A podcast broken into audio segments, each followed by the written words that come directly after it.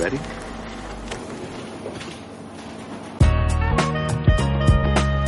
Say my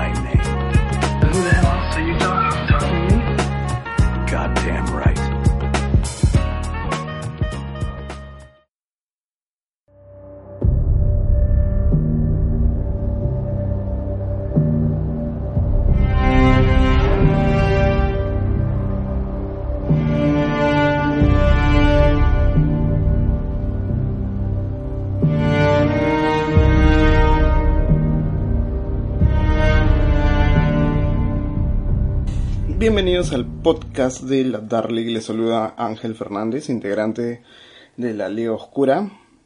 Y Rick también, integrante de la Liga Oscura. En este caso vamos a empezar. Este es nuestro primer podcast y es un proyecto que vamos a estar tratando de realizarlo con mayor frecuencia. Ahora, eh, Va a ser un podcast en el cual vamos a llevarle pues noticias, vamos a hablar acerca de todo lo que tiene que ver con respecto al noveno arte, el cómic, todo lo que ha salido a partir de ello, que son las películas, las series y cualquier otra noticia que tenga que ver con el mundo del noveno arte. Eh, en esa oportunidad, pues vamos a ver, eh, estamos a más o menos menos de una semana de estrenada la película Joker de, de Todd Phillips y Joaquín Phoenix. Así que ya la hemos ido a ver al cine y vamos a tratar de desmenuzar un poco toda la trama de películas. Vamos a hablar de esta película con spoilers, así que si fácil no has visto la película aún, ¿qué esperas para eh, verlo? eso, uno, ¿qué esperas para verla? Y dos, eh, pues no sigas con el podcast, anda, mira la película y después nos escuchas. Así Bueno. que, pues, Aquí, aquí comenzamos. Así es. ¿Cuáles son las primeras impresiones que hemos tenido de la película? Eh, tratándose de una película de low budget, de bajo presupuesto, viniendo de un director en la cual la filmografía que tenía, pues, era algo muy distinto de lo que había hecho. Venía de, hacer Hangover y otras películas más. Eh, y da un, un- una bocanada de aire fresco a todas las películas que tenía de DC, que, bueno, que nos han mostrado Warner con DC. Y es tal vez creo yo el camino por el cual debería ir, por ese lado un poco más independiente, porque tiene historias muy, muy crudas, como una de ellas es la del Joker, ¿no? Claro, en ese caso lo que es el, el director, claro, es más conocido por lo que es de, The Hangover, que es una trilogía que es de películas de comedia. Ahora, pero él, él ha comenzado siendo un tipo de películas eh, bastante peculiar, bastante underground. Por ejemplo, a ver, para lo que son los sabidos, él hizo una como que un documental de es el cantante underground Gigi Allen Ya. él hizo se sumergió en todo ese en todo ese mundo y también hizo una como que una un documental falso sobre unos viejitos que hacían eh, cosas raras eh, tenían unos fetiches medios raros. Ya más o menos ustedes entenderán de qué va. Pero como que el director es, este, es bastante contracorriente en ese, en ese sentido, ¿no? Ahora, lo que sería esta película le ha sentado muy bien, eh, también con lo que es el, el, el actor Joaquín Phoenix, de que es tremendo, tremendo actor, es uno de los que, de los pocos que hay en esos momentos de la vieja escuela, por así decirlo. El, bueno, ese es el resultado de que estamos viendo en estos momentos. Un, como le decía Ángel, es un- una bocanada de aire fresco a todos, a todos estos años, en donde habían películas como que más mainstream, como que, Claro. por decirlo así, con cierta fórmula. Tanto como el, o sea, eh, yo creo que Joker es el resultado que vas a poderlo ver acá. Es como un cometa Halleck. No, eso es lo que estamos viendo en estos momentos de, es la convergencia película. de, varios talentos, porque viene desde el guion, Desde el la guion, dirección, dirección, tiene la un montón de capas de score. un, un montón de capas muy bien trabajados y ahorita estamos viendo que lo que va a ser de aquí a unos años una película de culto, así como lo ha sido The Fight Club, ha sido este ¿cómo se llama este otro? Donnie Darko. Eh, bueno, esto, esto va a ser una película de culto de que se va a hablar en en muchos años y eso es algo que, claro, ¿no? Eso, es- eso es algo impresionante de ver un resultado, un producto en estas épocas en donde como que se podría decir de que ya todo está dicho, todo lo hemos visto y impresionarnos es un poco más complicado, ¿no? Claro, pero mm, nos cuesta impresionarnos eh, y es por el tema de la normalización que en la cual ha llevado, o la normalización en la cual está sumida la sociedad en ese momento. Y es tal vez eso es lo que el Joker te dice, hey, tu realidad ya superó la ficción. Eso es lo que pasa en realidad. Claro, y incluso eso es el, esa, esa cuestión, esa... Lo que sería esa frase, lo que es el... Tu realidad supera la ficción, es de que se, se trata en, en varios momentos en lo que es la película, en donde el personaje tampoco no... Él, él mismo ni siquiera entiende muy bien su realidad. Claro, bueno, eh, yo al principio cuando salí de ver la película te juro que Claro, sales con más, más dudas. no que- tanto dudas, o sea, yo no estaba en shock, sino que eh, En un primer momento.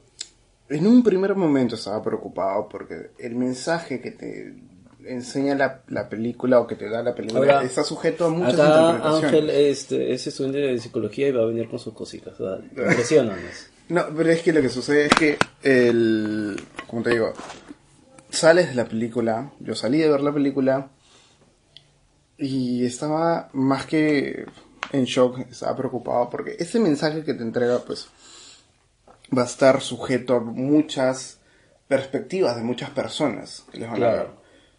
Entonces, Claro. y al final, no sé si, si será mi propia percepción, pero te pregunto a ti, ¿tú has visto que esa que la película al final como que se aplaude a sí misma tratando de en la escena en donde Joker se para después de la ambulancia Ya. ¿no? y todo el mundo es- está ahí aplaudiéndolo porque eh, o sea todo lo que le sucedió a Arthur Fleck fue fortuito Claro.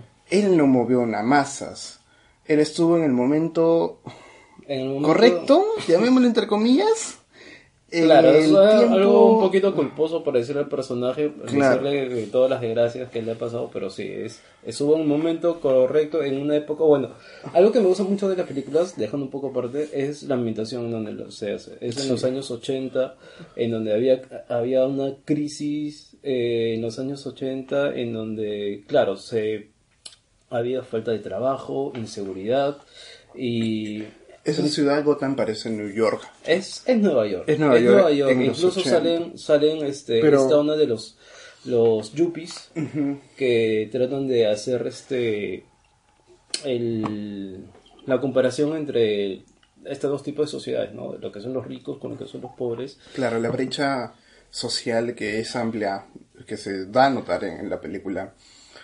Pero el tema, Muy bien elegido. Muy es, bien elegido. eso sí, pero el tema es que, o sea, muchas personas estaban tratando de comparar eh, esa película con Taxi Driver. Tiene sus influencias. Exacto, ser. yo creo que bebe de la película, más no es una copia. No es una es, es Tiene- decir, siempre va a haber influencias. Claro. Es más, incluso hay algunas escenas, ah, algunos fotogramas en donde es tal cual con el, el Joker de Heath Ledger. También, eh, es- yo creo que eso es más un homenaje. Un homenaje, claro, y, y al final nada, nada le quita la originalidad. Eso es algo de que casi no lo hemos visto. Eso es una... Eso es un guion que creo que nunca se ha visto, algo así. Salvo por algunas películas de, de asesinos seriales un poco más introvertidas. Hay una película con, con el, per- el, el- El- el- actor de el actor de Yondu, No, que hace de un asesino serial que, que el otro día estuve viendo, vi solamente media hora, y como que tenía esa onda, así de recontra noventas, así, pero eso, eso es algo que, como, como te digo, eso, este es un guion que casi no se ha visto y es, Yo creo tanto que, el guion y la actuación de Joaquín pues llega a, un- generarte cierta empatía con, con Arthur, en el cual tú llegas a sufrir con Arthur. Ah, claro, esta es una película Pero- en donde, o sea, toda la película es subjetiva, por así decirlo. Es subjetiva. Eh, te explico. O bueno, es mi, o sea, es mi opinión. O sea, a ver ustedes qué opinan. Es de que estamos viendo todas las cosas de la forma en como que lo ve Arthur. Incluso sus alucinaciones, toda su imaginación. Es, eh, es- lo estamos viendo desde su perspectiva y todo lo que son esas emociones que nosotros estamos eh, teniendo al ver, bueno, todo lo que son las sorpresas, los miedos, todo ello, es lo que eh, la película te- quiere hacer, te quiere hacer sentir, ¿no? Eso es algo muy difícil en estos momentos. Bueno, como decía, con, con lo que es la fórmula que hemos estado, hemos Claro. estado viendo en las películas anteriores. Y que en algo tiene razón Scorsese al criticar las películas de Marvel, que les falta empatía. Joker, Sí, lo que sucede, sí. yo creo y yo siento, Joker te hace empatizar con, con el personaje a la fuerza. Y es por eso que tú sales tan conmovido y tan removido después de ver la película, porque te has empatizado a la fuerza, ¿ya?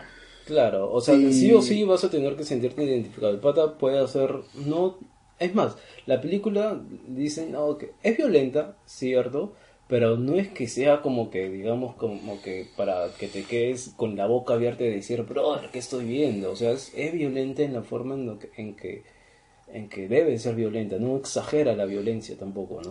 Eso sí, pero esto... Esa fue mi preocupación al salir de ver ese mensaje a medio masticar de alguna persona que también esté padeciendo de alguna enfermedad mental puede ser un, un, un trigger un-. Explotar, ¿no? o claro, o sea, algo como una chispa que pueda pues generar otras conductas tal vez violentas en una persona que obviamente va a estar mal porque o sea Todd Phillips se la pone de, de primer plano te pone de que Arthur ya está mal porque te dicen de que ha estado internado anteriormente y que está tomando pastillas y luego deja esas pastillas y entonces es tal vez creo yo el tema de la salud mental tomado desde una forma que nunca antes la, he visto, al menos yo, en las películas que la han, que la hayan tomado, ¿no? El guion y la actuación de, de Joaquín Diego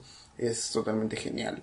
Esa, esa vaina de, este, de esta risa incontrolable que es casi un Ahora, llanto. esa cuestión de la risa, he Existe, escuchado existe. Eso se llama eh, la habilidad emocional o incontinencia emocional. Es cuando una persona eh, eh, en momentos X que no son los adecuados, no solamente es el acto de llorar, de reír, sino también de llorar, Ahora, que es incontrolable, ¿no? incluso Para creo que momento. siempre, o bueno, no, eh, normalmente algunas personas como te dicen alguna, alguna tontería, como que, oye, tal cual, quieren hacer una broma, pero que no tiene sentido. Tú como que dices, haces una risita como un poquito forzada, como de que esas cosas siempre pasan, pero ahora, lo que tú me estás diciendo es de que eso es llevado a otro grado ya patológico, por así decirlo. Podría ser, o sea, eh, lo que dejan en claro es que Arthur no solamente tiene es- esa enfermedad, sino ya cuando van pasando la trama, que es algo muy genial del guion, que te estás yendo por un lado y por un momento te imaginas que Arthur es hermano, puede ser hermano de Bruce. Claro, es demasiado. Ah, bueno, Entonces, ese- ese- ese- es un primer plot y luego sigue un segundo plot que tú ya no te lo esperas y dices, faltan 20 minutos para que termine la película. que- no pueden cerrarla así. Y el cierre en 20 minutos es genial, ¿no? Y me fui por las ramas, eh, Ah, pero estamos hablando de la psique, del- de, lo que se podría decir, porque bueno, antes que todo es, es ficción lo que estamos viendo, pero Sí. muy bien arraigado. eh, a, la- a la realidad, ¿no? así, claro. Y el, el tema este de, de que Arthur o sea, ya ha tenido problemas y en el segundo plot twist que él no lo acepta es que su mamá eh, dejaba que su padrastro abuse de él. Entonces todo este abuso de niño, por supuesto, le va a hacer daño a él.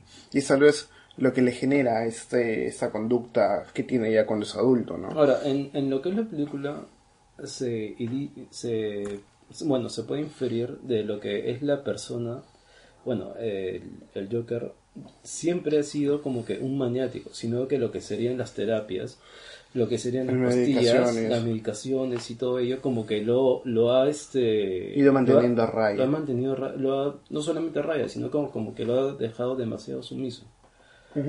En un momento de que él agarra y dice, se da cuenta de todo, deja todo y da flote de qué es lo que es, qué es, qué es lo que él es, qué es, qué es lo que siempre ha sido. Es más, creo de que hay, hay momentos en donde a- este se bueno yo puedo eso, eso fue lo que se me ocurrió. Era de que con todos estos estos tiempos de terapia es de que él podría haber el olvidado todo lo que sería esa terrible infancia que tuvo llena de abusos. Claro, o sea, eh, existen ciertos mecanismos de defensa de una persona que haya tenido algún trauma o abuso cuando es niño. Uno de los mecanismos de defensa es tal vez eh, negación, ¿no? Eh, después de tu negación, pues vas a ir olvidando o suprimiendo. Hay otros claro hay unas hay unas escenas unas escenas muy muy interesantes cuando agarran y, se- y cada vez que, bueno, son pocas en sí, ¿no? Creo que son dos o tres, donde le dicen, este, tu mamá está loca.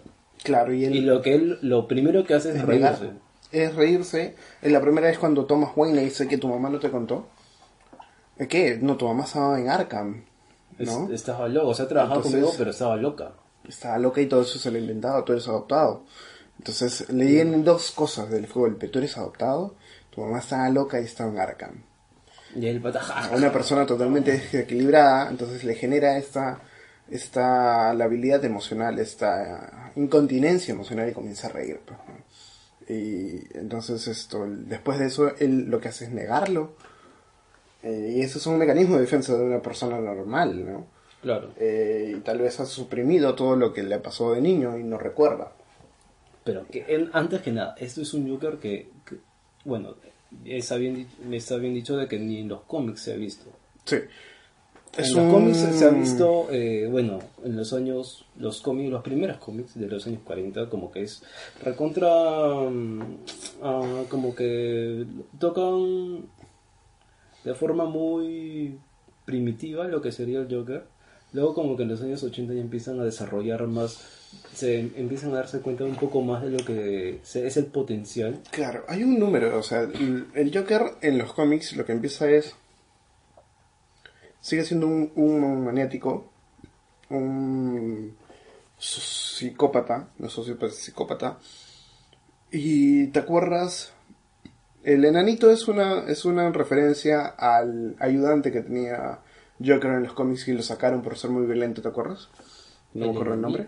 Claro, él tenía un ayudante Ah, que era muy sádico en Sí, los cómics sí, y sí. lo sacaron. Es más, incluso en el, el, en el cómic ese último de, de, de Marini, hacen una referencia a ese ena- enanito. Claro, ajá. Es más, el personaje del enanito, el, bueno, en la película del Joker, como que se podría decir de que, no sé, eso es como yo lo entiendo, es, el, es la reacción del público. Digamos de que este Joker que estamos viendo ahorita es un 90% o 95% Arthur Fleck y el, el último 5% que, que estamos viendo es el Joker, o menos. Estamos viendo un Joker, bueno, es como decir un año uno, pero un año uno en unos porcentajes muy muy pocos. Es decir, Eh, eso sí, o sea, cabe resaltar que no es el Joker o sea, no- manipulador. manipulador. El Joker es- este, solamente va- inteligente que lo has visto en otras películas como el de Dark Knight Returns y todo eso, con planes totalmente... Es más, sí, Eh, podría eh, ser una, una comparación con Batman Begins, con Joker. Bueno, los dos son como que el- los, los primeros dos proyectos en donde se inician estos personajes. Eh, como que en Batman Begins, Batman y Bruce Wayne son, se podría repartir 50-40, 60-40 aproximadamente, ¿no?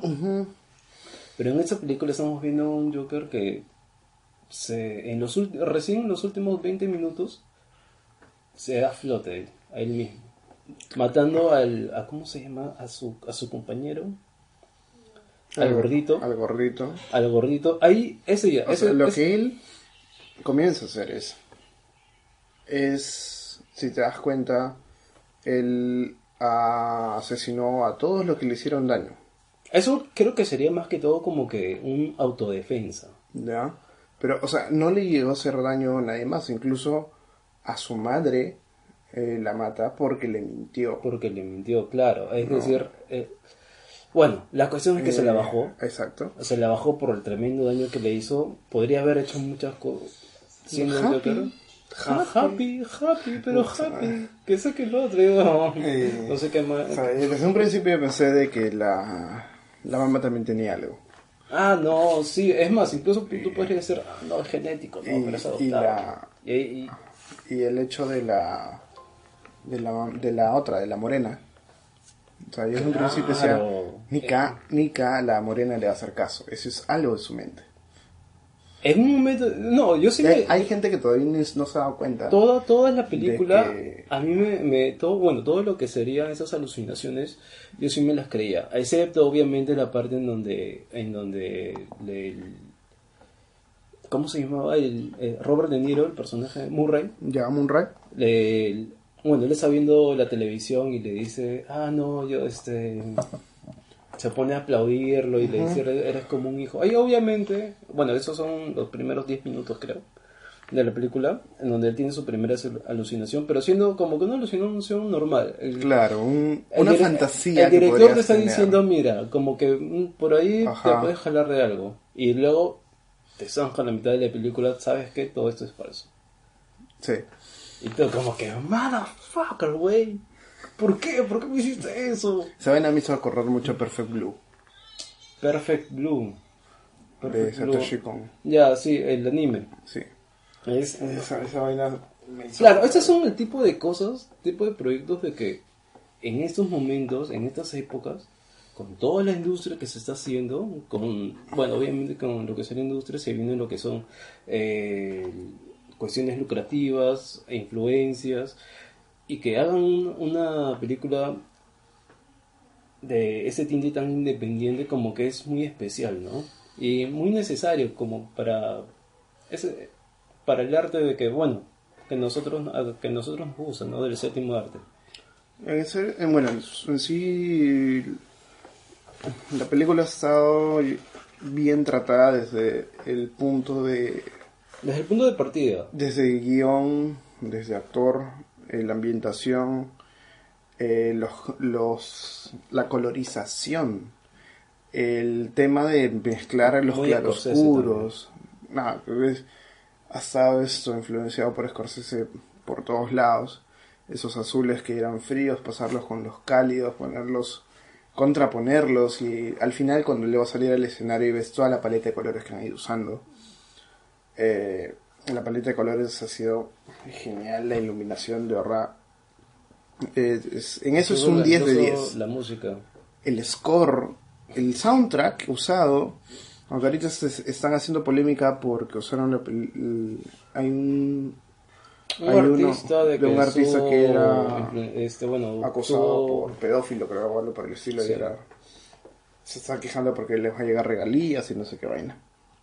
Pero hablamos del score, muy aparte del soundtrack. El soundtrack son canciones de otras personas que las han usado en la película y el score es el, música original, instrumental original. Exacto, es, es la música creada específicamente para la película y lo hace pues la misma autora que es Hildur, que es islandesa de Chernobyl. Eh, no me acuerdo las otras series más, pero la tipa es una capa. O sea, si tú has estado en el momento en la película con un chelo que está ahí, o sea, tú escuchas el chelo retumbar y distorsionarse de tal forma que es como es como Arthur ha ido yéndose, ¿no? Pues retorciéndose y deformándose, porque incluso en el sonido esto le- te habla mucho el, acerca de la película. Y estaba viendo en ese momento de que Hildur había hecho varias, varias, varios tracks sin haber visto incluso nada de, de la película, ningún shoot, ningún esto, ninguna escena. Claro, le habían dicho como que más o menos Ajá. de qué iba la cuestión. Muy, flaca, muy, capaz, este, capaz, pues hizo ese score. Muy de ras le- le Pero ya está en. Spotify, si lo quieres escuchar está en Spotify. Joker Score esto, Official o algo por el estilo. Búscalo y es, es genial, la verdad. Ahora, lo que le estábamos tocando al tema, bueno, obviamente es el Joker, era la influencia. Y lo que sería la influencia, en, eh, bueno, el- en primera instancia para lo que sería esta película es, bueno, ya que ya de por sí es bastante original, y es un Joker de que nunca se había visto. Hemos visto el posible origen del Joker con, bueno, con lo que sería el cómic de la broma asesina, trayendo un poco más a lo que son los cómics, que es lo que nos compete un poco. Aunque The Killing Joke es algo. te lo- bueno, te lo, te lo- lo ha hecho Moore. Pero. No le puedes creer al Joker, eso que van contando de cómo es que le pasó a él. Claro, incluso eh, No, por ahí se ha dicho de que esta película es una es total imaginación, la total imaginación de lo que es el Joker sobre lo que sería su origen o cómo es lo que él él, él lo siente, ¿no? Lo único real Claro. son sus emociones que se que suceden a lo largo de la película, ¿no? Esos serían lo, como que lo son los únicos lo único real. Al final, obvio, bueno, tú como espectador eres tú el que decides. Claro, le preguntaron al mismo quedas. Todd Phillips, oye, ¿es así? ¿Eso pasó de verdad o se lo imaginó? Entonces el, el Todd dice, ya eso, eso va a depender de cada persona. Claro, lo va a es- dejar abierto a, a la... Oh, yo creo que hay algunas cuestiones como si se podría decir que son canon, ¿no? Es decir, de que yo creo de que problemas psicológicos desde, Sí. desde, desde el primer punto. Así sea por haberse metido en un tanque de desperdicios tóxicos o porque Igual, el pata ya estaba trauma tocado. O, o- o de de- chiquito o tuvo un mal día, ¿no? Claro. La cuestión es de que eso, eso, es- eso es lo real y como que con eso te quedas. Incluso hay algunas líneas ahí que te dicen, eh, he tenido un mal día, porque él, eh, cuando él descubre y va a buscar a, a- a Thomas y, des- y descubre todo eso, fue un solo día. Claro, es más, toda la película creo que es... ¿Cuántos serán? Mm, cronológicamente no me atrevo a decir, pero... No, creo que es unos, un mes más o menos. Sí. Un mes más o menos. Como es de que todo se, se derrumba para lo que sería el- este personaje. Porque imagínate, o sea, iba, él iba a terapia, cuánto tiempo sería su terapia, no sé cada, cada cuánto tiempo, tiene que tener medicación, cierran el programa, y todo eso. O sea, es, tiene un largo tiempo, pero el hecho desde el primer plot twist al segundo plot twist, pues Eh, yo, un, yo ya voy contando cuatro. hay un día. ¿no? Entonces, ese mal día que él tiene es una referencia, creo, total a, a The Killing Joke, que solamente te basta un solo día para Para que sea... caigas para en la locura. Eco, eco, eco. Para que es tremendo. Bueno, se pueden hacer muchas, sobre lo que sería esta película, se pueden hacer muchas comparaciones con el de Lee, eh, el Batman, eh, perdón, el Joker de Heath Ledger, Claro. con Taxi Driver. Estábamos con- viendo, o sea, vámonos por los cómics más o menos. Te estaba hablando de este eh, Joker que tenía su ayudante, el enano, que no me acuerdo el nombre. Y después de eso lo censuraron al enano y él comenzó a tener esto, le bajaron el- la dosis de, De de violencia, llamémosle así. Hasta un número cumbre, que no recuerdo cuál es, es un Batman A ver si ustedes nos pueden ayudar. 358. Yo me acuerdo porque acaba de salir, va a salir un facsimile en inglés de este Batman, es digo, este Joker en ese número vuelve a matar no a una, sino a cinco personas. Entonces es a partir de ahí en donde él comienza y los escritores comienzan a hacerlo un poco más Oscuro. ya os- oscuro, o sea, a la, a la antigua usanza, ya sin remordimientos, comienza a matar otra vez. No, y eso es un número esto muy icónico y especial que incluso esto ha- han sacado reimpresiones y en el mercado no me acuerdo cuánto se lo llegué a buscar, pero es a partir de ese número que es más o menos en los años 70 que él comienza otra vez a ser esto el villano asesino que era antes, ¿no? Y el es, es tal vez eh, no sé en The Killing Joke que te presentan como un posible año uno o origen del personaje eh, solamente te explican de que él se metió y se cayó en este pozo de Claro, se, se le vino como que se le vino el mundo, ¿no? Claro, Le perdió a su esposa, pero a su no hijo. recuerdo en esa vez él mata a alguien Espera, espera. Eh, siendo el Joker, ya, o sea, es, eh, la broma asesina son dos tiempos, ¿no? O bueno, de los flashbacks es donde se cuenta lo que sería su pasado. Los flashbacks y el... Claro, en la, la broma asesina siendo Joker, sí, sí mata, mata... Ahí sí, pero digo, te hablo en su posible origen, ¿no? En su posible origen, si es no que mata, no, no mata a nadie. Tenía- Matan a sus dos compañeros, sus dos policías, pero él no mata a Y nadie. luego su familia, Pierde a su esposa, pierde, a- bueno, a su hijo no nacido. pues estaba embarazada la mujer. El pata no tiene nada que perder, él cae al ácido y se vuelve loco. Ahora que ahora, ahora que lo escucho no suena muy no suena muy muy trabajado ella. ¿no? Con razón al amor dijo, "No, este, este no es mi mejor trabajo. Po- podría haberlo hecho mejor." se dio cuenta de que tenía bastante Sí. bastante se dio cuenta del potencial del personaje, ¿no? Sí, tiene potencial, o sea, el, al menos esa No, que tiene tremendo potencial. Es uno de los. Supuestamente no es, no es un personaje que sea tan fuerte. Pero su nivel de locura y violencia, como que. Es, es un eh, tipo sin remordimientos, pues, ¿no? que te va a poder hacer cualquier cosa. Es su naturaleza también, ¿no? Eso es lo, lo. Lo interesante de lo que es esta. que se ha llevado en ese proyecto. Y lo que nos trae ahorita, o sea, la película es el, el hacerte ver que que o sea, te presentan a la sociedad totalmente destruida desde un momento y qué es lo que pasaría en una persona si la sociedad le da la espalda, en ese caso es Ahora, tampoco es que sea enfermo uno, uno de los temas que se da vueltas en todo el momento de la película es ¿por qué me tratan como si fuera normal? Es decir, él es consciente de que no es normal. ¿no? Eso sí. Y además esto, la película lo que te, lo que te pone es esto... Esta, o, o sea, vuelve a regresarte en esta discusión de que si el hombre es malo. La discusión de que tenía Rousseau y Hobbes, que te dice, o sea, uno te, te asegura de que el hombre es bueno y bondadoso desde el principio, y que es la, la sociedad quien lo vuelve malo y quien lo está- corrompe. o está en la Y naturaleza de cada uno. Esa- y Hobbes se pone más, más pesimista y te dice de que no, el hombre es malo de por sí, pero es la sociedad quien le pone sus reglas. Y es la sociedad quien lo mantiene y lo controla y lo tiene a raya. Entonces, tú- ahí te das cuenta tú de que Arthur Fleck tal vez era un hombre malo, Pero lo pusieron a... a eh, pero estaba a raya con la sociedad, porque la sociedad era quien le daba las pastillas, era el este programa, ¿no? Terapias, Eh, la terapia, quien iba, la orientación, y cuando él pierde todo esto, es que se corrompe más, o ya se ha corrompido, o se corrompe esta vez sí, y, se- y pues vuelve a ser el ser humano malo que era, ¿no? Que tal vez siempre fue. Claro. O tal vez fue bueno y desde un principio, como era cuando era niño, sufrió esos abusos.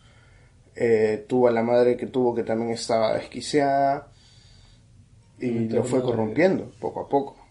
Ahora, Entonces, lo que, lo que hay una parte de, bueno, de esa, ah, tocando el tema de- sobre lo que sean los abusos que tenía, hay una parte en donde le dice, la mamá le dice, yo nunca lo escuchaba quejarse. Tal vez podría ser porque él se reía, es decir, a cualquier, el- cualquier reacción que él no podía procesar, lo soltaba por una carcajada forzosa, como que podría ser este podría haber, bueno, estoy especulando, ¿no? Pero podría ser el caso. O sea, eh, lo que yo me di cuenta es que al momento de que él no puede generar o controlar la situación, es que le da este ataque de risa.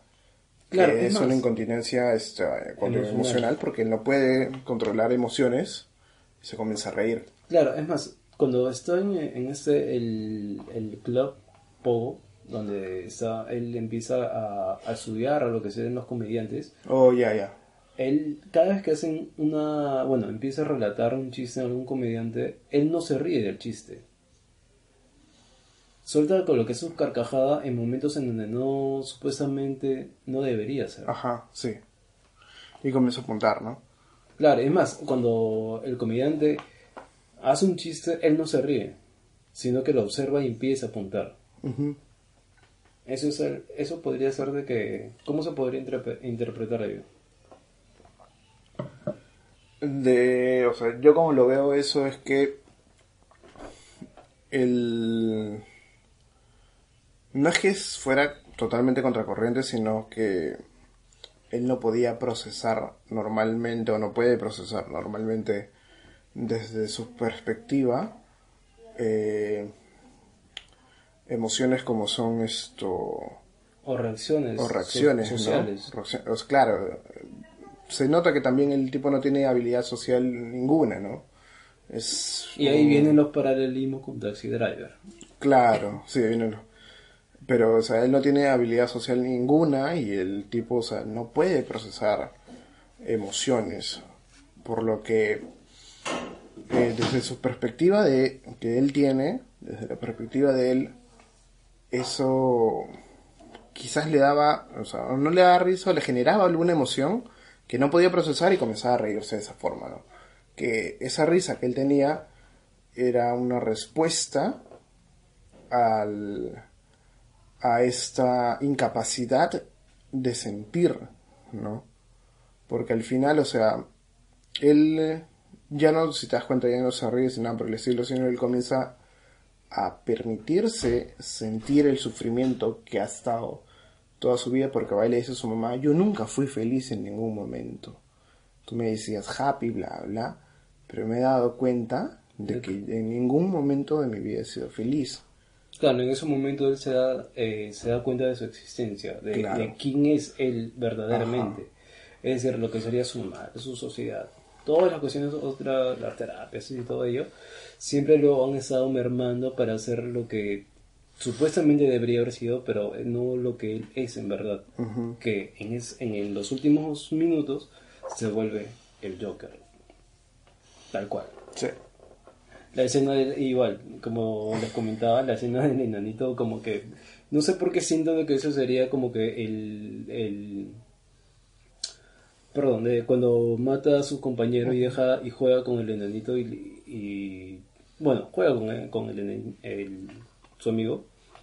Es ese es el primer la primera av- avistamiento del Joker que creo que, que vemos. Sí, bueno, eh, pero como parte de la narración, eh, es una narración típica de tragicomedia griega. Te viene un acto eh, trágico y luego viene la comedia y creo que, o sea, ese ese momento con el enano es, es necesario porque acabas de venir de una escena muy fuerte y trágica entonces para liberar tensiones usan al enano Claro. al menos creo yo que está muy bien puesta Claro, en ese momento. es Y, equilibrada. exacto, y lo equilibra, ¿no? Aunque es- no te pasó en la película que había momentos en los cuales eh, la gente se reía, pero no era, No era, o sea, no es un chiste, no es un chiste, no era nada O por sea, el estilo. Claro, hay, hay muchas, hay muchas partes, pero a lo que me refiero es que Hay diferentes esa escena- reacciones de las personas. Ese, esa escena, no sé, la siento como que sería el corazón de la película. Eh, por ejemplo, ¿no? Eh, a ver, por darles un, un ejemplo, ah, hay una película esta... No la, es caleta, es muy caleta, pero es altamente recomendable. Creo que tiene el mejor este eh, score No. que he escuchado en, de todas las películas que he visto. Se llama este, Eras una vez en, Am- en América. ¿La has escuchado? no. Deberías. Deberías. El- bueno, para resumir, es como que una película es mezcla del padrino. eh, bueno, es de mafia, ¿no? De los años eh, 80. Igual es con Robert De Niro. Pero hay una escena. Hay una escena muy especial que el mismo director se atrevió a decir de que eso sería como que la escena para que comprendas toda la película. La película dura tres horas. No, pero es tremenda película. Tú la vas a ver, vas a salir más, lo- más loco que cuando viste Blade Runner. Más, claro, pues, con, con más dudas que respuestas. Es una escena en donde supuestamente uno de los personajes, cuando está es de niño, él está yendo a... Bueno, estamos en los años 20 hablando, ¿no? El niño, hay un niño que está en, en su barrio, en su casa, y una de sus, se da cuenta de que, le cuenta de que una de sus vecinas, adolescente, si tú le das un pastelito, te acuestas con ella. Ya. Y el chivolo, sus amigos mayores le dicen, no, vas a hacer eso, ¿no? Que en un futuro todos ellos se vuelven mafiosos y hacen tremenda organización peor que ciertas organizaciones políticas ahora. Eh, la cuestión es de que el niño agarra va y se compra un pastelito y le dice, no, este pastelito va a ser para mí, y se gasta toda su plata y va donde, donde la chica y le toca la puerta. Mm. Y, la, y la, su mamá de la niña le dice, ¿qué quieres? Ah, está la vecinita, "Mm, un ratito. Y el niñito se queda sentado en su escalera esperando. Ya. Se queda esperando, esperando, porque la niña se estaba bañando. Y la cuestión es que empieza a abrir el pastelito. Lo ve, se come primero la cereza y dice, ya lo guardo. Pasa un ratito más, se come la crema, un ratito más. Pasa el tiempo, no sale la niña y se le y bueno primero eso es obviamente lo que es un gesto de cualquier hombre eh, o adolescente ya ah, lo, lo haría pero se le sale el niño interior y se come todo el pastelito y justo cuando sale la sale la, La niña. la niña bueno, la adolescente la chica eso. la chica y le dice ¿qué quieres?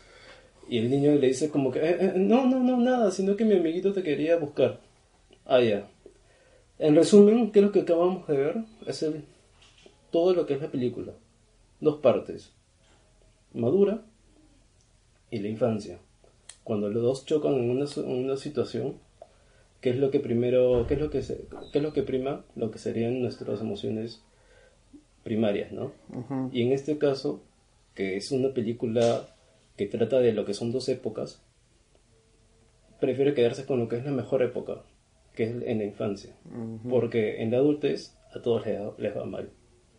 Esa, toda esa, esa escena son como que 5 minutos, que debió haber sido 30 segundos.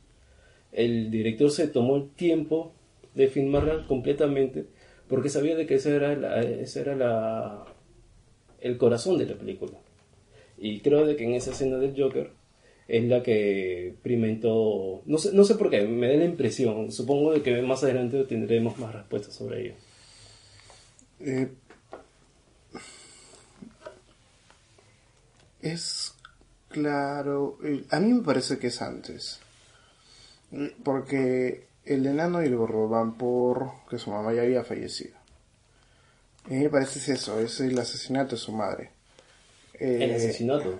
Yo creo que eso sería más, co- más cuestión de venganza. El Joker no es alguien que se venga, él agarra y hace nada más. que Entonces suena es que, que- estamos en una, en una, Pero es que en un versus, pero no sé, ¿qué, qué es opinas? que, eh, eh, los primeros los primeros dos yuppies que mata, o serán tres, tres, tres yuppies que mata, es por defensa propia.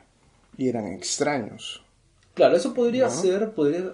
yo lo- Pero el hecho de el- matar a su propia madre, que era quien él cuidaba, y, y en sus alucinaciones con Murray, eh, él se sentía orgulloso de vivir aún con su mamá Claro, y se sentía orgulloso de cuidar a su madre. su madre lo era todo. Exacto, y el hecho de matar a su todo, eh, creo yo que ese es el, el punto ya de no El retorno. punto aparte. Claro, el punto de no retorno de él. Y el momento en que él le confiesa y le dice, oye, yo nunca he sido feliz, ¿no? Eh, se da cuenta que su vida, toda su vida ha sido una si farsa. lo has visto doblada... No, eh, la película. La- no, es- Obviamente que la traducción se, se va, se va a transgredir, Sí. un poco. Es más, cuando... aunque dicen que la risa no la han doblado, no sabría decirlo, y que las notas en el cuaderno No, porque en el, traducidas. en el subtítulo, en el subtítulo, bueno, lo- para lo que hemos visto en la película sub- subtitulada, él te dice, nunca he sido feliz, como un estado, pero no como si fuera un pronombre suyo. Es decir, yo nunca he sido, digamos, tú dices ya, yo nunca he sido ángel. Como un apodo. Exacto, Porque su mamá le decía de apodo, Happy. happy. Y le dice, ah, yo nunca he sido happy.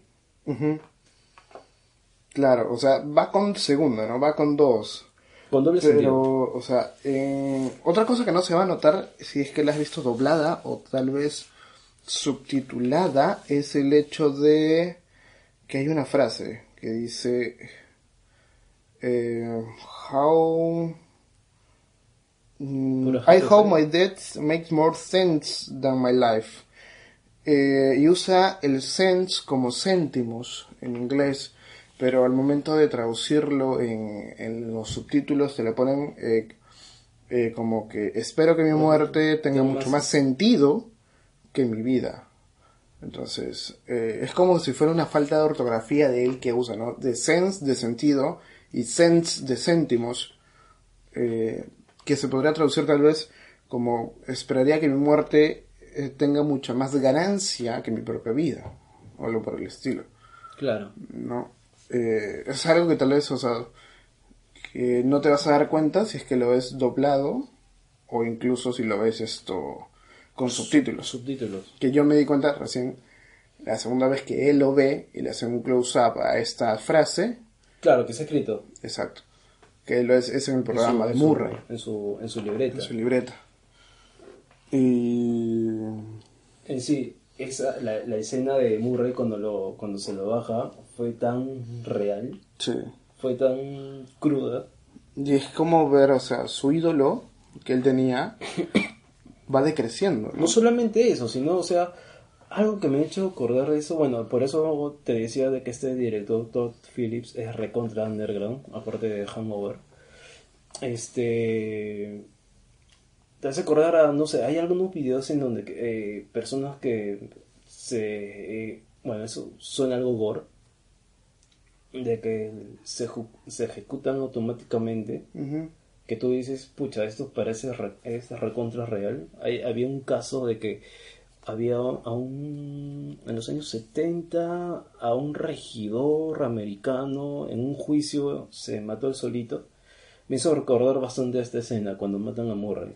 Porque están en un ambiente tan real como que están discutiendo. Incluso la actuación de, de Joaquin Phoenix parece que en realidad se está, se está enervando le, le está chocando lo que son esas críticas que le están haciendo y agarra y le dice, oye, ¿sabes qué? ¡Pa! Ahí quedaste. Claro. Incluso ni siquiera la gente grita. Primero un momento se queda... ah, Se queda es- es- Estática. estática y en el segundo disparo comienzan a correr. claro. Ya, eh, sí. Bueno. Eh, para terminar lo que sería la película, yo creo que es tremenda película. Estamos hablando una... Acá se vienen futuras referencias todavía para unos buenos años. Hasta que, se- hasta que podamos, este... No, no necesariamente el Joker, creo de que hay varios personajes de DC que- tiene potencial si es que va por ese camino. ¿Te imaginas una historia de Mr. Frío? Frío. A ver, Con todo el background que ha tenido de la pérdida de su esposa.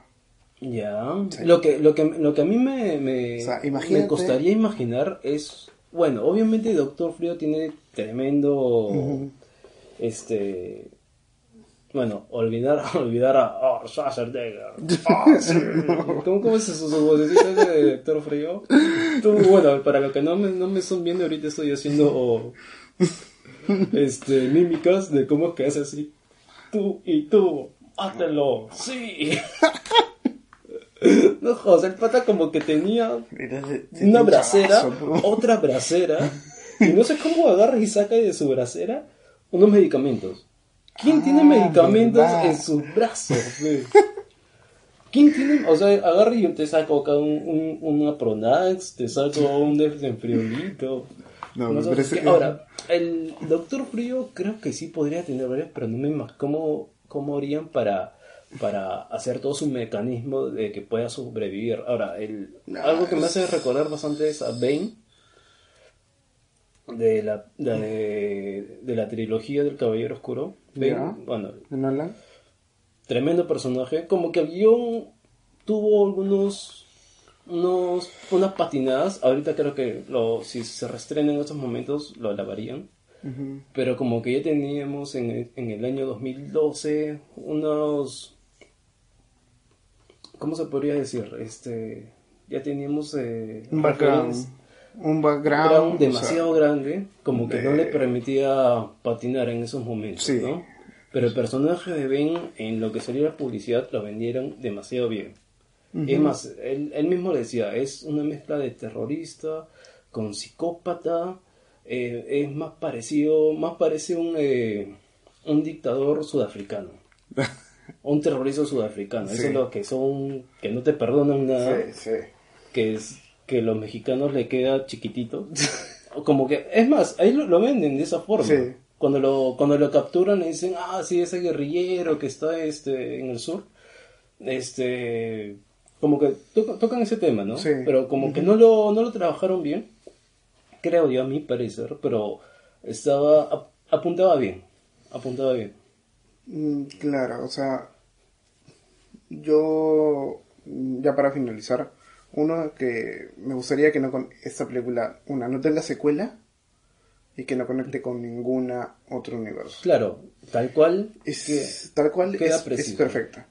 Y segunda que si tal vez DC porque va a haber, o sea, no sé cuánto tenía en el box office de este último fin de semana. ah, en el primer día recuperaron todo. Eh, claro, creo que ha triplicado su, su lo gastado, Su lo invertido, todo su presupuesto invertido tres veces. En el primer día. En el- un fin de semana ha sido el box office. Lo ha triplicado. Bueno, sí, dicho sea de paso, ya era una película de low budget, o sea, tenía un presupuesto bajísimo.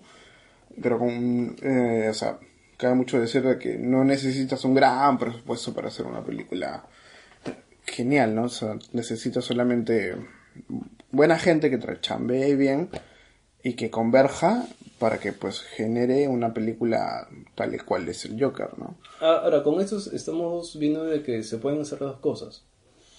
Ganancias, que lo que a los estudios les Claro, solamente les interesa. ganancias, sí. Ganancias y hacer un buen producto, ¿no? De calidad. Sí, ¿Por qué no? tendrían que ir por ese lado, pero al ir por ese lado creo yo que ya canibalizarían el hecho de de esta onda media indie de, de este tipo de película. Yo, creo me que- animaría, yo creería Ahora, que tal vez una película más de ese tipo de corte. eh, Hay, hay, hay demasiados, hay demasiados. me gustaría una con Mr. personajes. Frío, o sea, ver su, el, cómo es que va descendiendo a la, a la locura Mr. Frío por el hecho de, Ahora, de su. Frío es esposa. más que todo es un, una persona, un personaje desesperado, más que todo. Es decir, en un momento incluso, es como el dos caras, no sé, por ahí yo lo veo, de que siempre ha sido una persona como de que, que tiene... un- recta, pero hasta que llega un momento... No, no sé si recta, pero como que íntegra, por así decirlo. ¿no?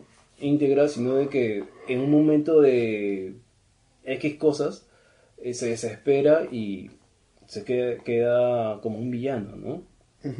En fin, bueno, el fin justifica los medios y para lo que sería su fin, que sería su esposa, el pata va a hacer lo que sea, ¿no? Sí. Incluso sea eh, cuestiones ilegales. Ahora, el, como, como tú dices, DC tiene demasiado, todo, todo un catálogo de personajes que se pueden trabajar de la mejor forma. No sé, a mí me encantaría una película de Animal Man. Ah, Sería- estoy pidiendo mucho yo también. Ya. Sí. No, no sé si mucho, ¿ah? No sé, porque tú sabes, cortan ambientalistas en estos, en estas Tendría, épocas. tendría que ser bien llevado. Porque si, o sea, tiene un corte ambientalista, pero si lo es mal llevado y extremista, la película se va a ir al diablo. Ahora, Tendría que tener un buen director que pueda Lo- lo que- lo que sucede es que como- también es- o bueno, el- el cómic como es. no sé si el cómic, pero como que por ahí más o O menos. en sí la esencia del personaje. La esencia del personaje, ¿no? Porque, o sea, tú me estás hablando del Animal Man de Morrison. de Morrison, incluso post Morrison. También, Es decir, de este, Lemire, de Jeff. Lemire, está este el que no lo hizo ah, se, se me van bueno los que hicieron Hellblazer para, para así de lana y todo, su mancha el, bueno sí sería un buen ahora lo que se están viniendo son las series Sí. lo que es Doom Patrol la cosa del pantano que espero que, que vuelva que vuelvan a sacar una segunda temporada. Ahora es- pantano tiene buena, buena potencial. Si es que DC ve ahí, o sea, creo yo que le fue mal ahí el tema de su cadena de streaming. Su- Pero, o sea- lo que será la plaza de ellos, ¿no? No, no le marcaron una buena plaza, es decir, solamente en streaming, no. Mm, Tendrá que ser streaming, o sea, tener en su streaming. Ah, tele abierta. O, o- o TV, señal abierta y luego pasarla a Netflix. Mientras van haciendo su. van Este, este cambio, ¿no? A, mientras que van haciendo el cambio de. De, de plataforma, ¿no? Porque, o sea, sus series las tienen por aquí y por allá y ya las están recogiendo para ponerlas en su propio servicio de streaming. Ahora, bueno, al menos este se, se vienen buenas cosas, ahora se viene de Breaking Bad, se viene, el, se viene- camino, el camino se viene el día el 11. el 11 ese viernes. Esperamos después de verle el camino, hagamos otro podcast hablando de eso, así que rajando un montón. tiene que y ser el próximo. Y. Algo más se viene. Algo, me estoy olvidando de algo. Eh, Birds no, of no. Prey. Bah. o sea, empieza yo que luego viene Birds of Prey, que no sé qué hace Igual, Harley vamos a ahí. ver y vamos a, Vamos a ver darnos nuestra sale. opinión. Ya de por sí La- la trailer. chica- mm, La chica tiene, tiene, tiene carisma. sí, ¿eh? Como Harley, sí. Tiene carisma. Ahora, ahora último se vino también, este, vimos, este, Eras una vez en Hollywood. Sí. Tremenda película también. Y en un momento vamos a hablar un poco más detallado de ello. Eso, eso es la película de las de, de los homenajes, creo. Sí. ¿Has vi- Ahora, ¿han- ¿has visto esa, este, el personaje que hace de... Ah, el villano de Eras una vez en, en Hollywood. No me acuerdo, no me acuerdo, no me acuerdo, no me acuerdo. El... Ah... La sabes- familia... La- tú, tú sabes que yo soy malo con, la, con los nombres, la memoria y todo eso. Cholo, tú eres psicólogo, debes saber ese caso de... Eh, Charles Manson. Me suena, pero no me acuerdo ahorita. Ya. Bueno, eso lo vamos a dejar para, acá, pa- para, para otro momento. Así que bueno, llegamos al final. Esperemos de que les haya agradado este primer episodio de el podcast de la, de la, Dar- de la Dark de la Liga Oscura. Vamos a regresar. Sugerencias, Eh, comentarios. sugerencias, comentarios, tal vez temas que les gusten, que toquemos, algún cómic, eh, alguna película tal vez, o serie, o cualquier cosa de lo que quer- querran que nosotros hablemos. Estamos ah, abiertos a cualquier sugerencia. Así que pues muchas gracias por escucharnos. Han sido toda una hora con nosotros. Nos vemos hasta la próxima. Bye bye.